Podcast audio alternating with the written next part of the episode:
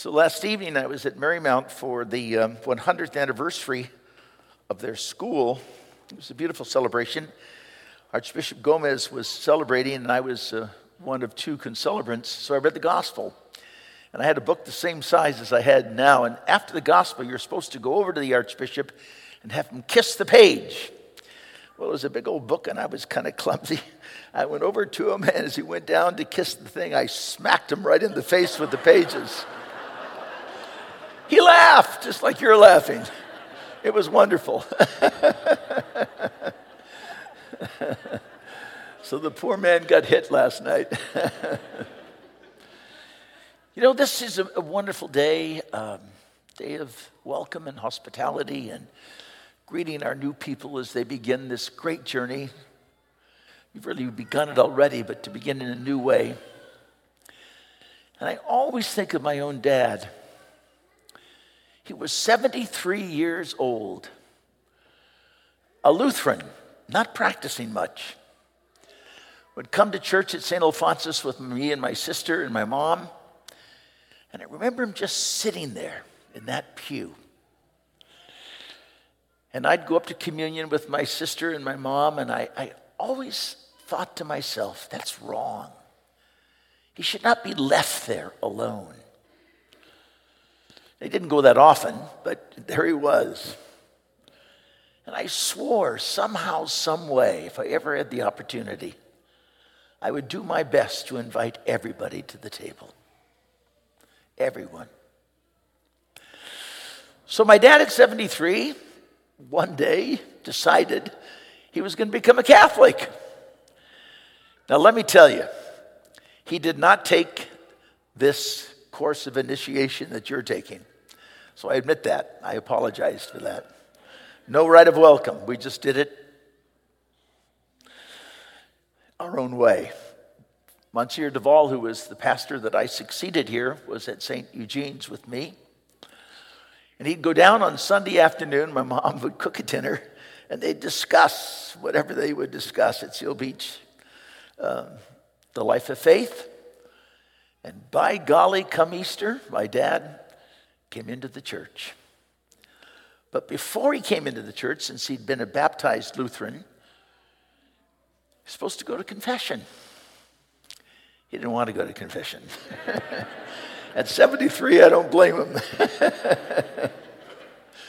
so I said to him, I told a little tinge of a lie. I said, Dad, you know, I have a priest at St. Anselm's. His name is Father Stan Poon. He's from China. He hardly understands English. He's the guy to go to. So my dad did.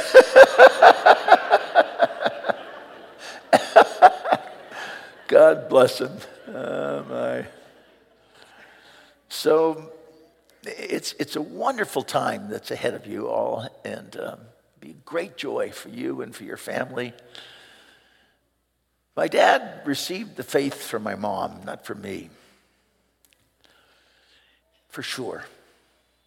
And when he was baptized, or not baptized, but accepted into the church, Cardinal Manning was the archbishop at the time, and he was a friend to my family.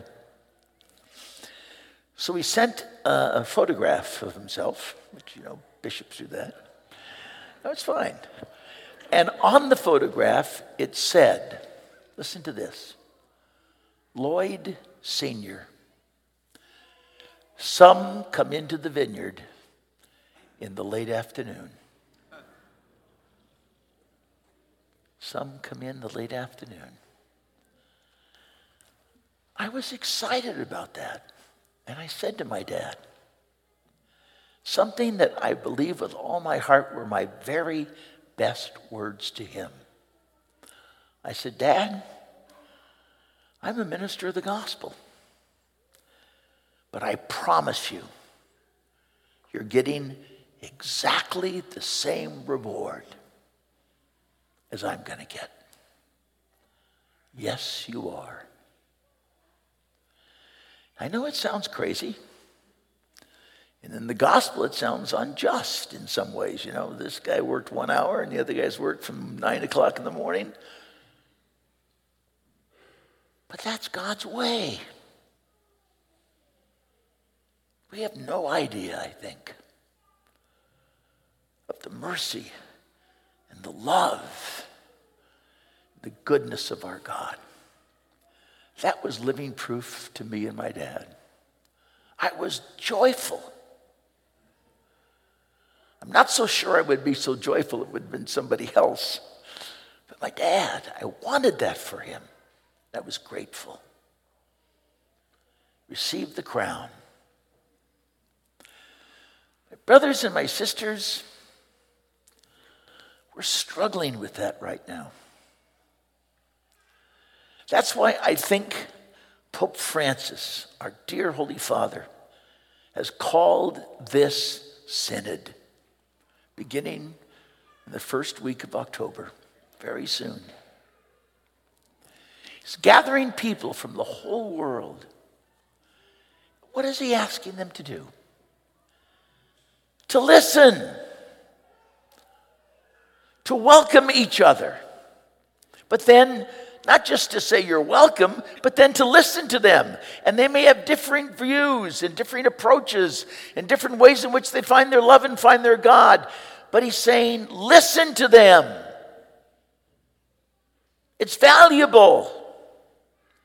We're different. But in the house of our God,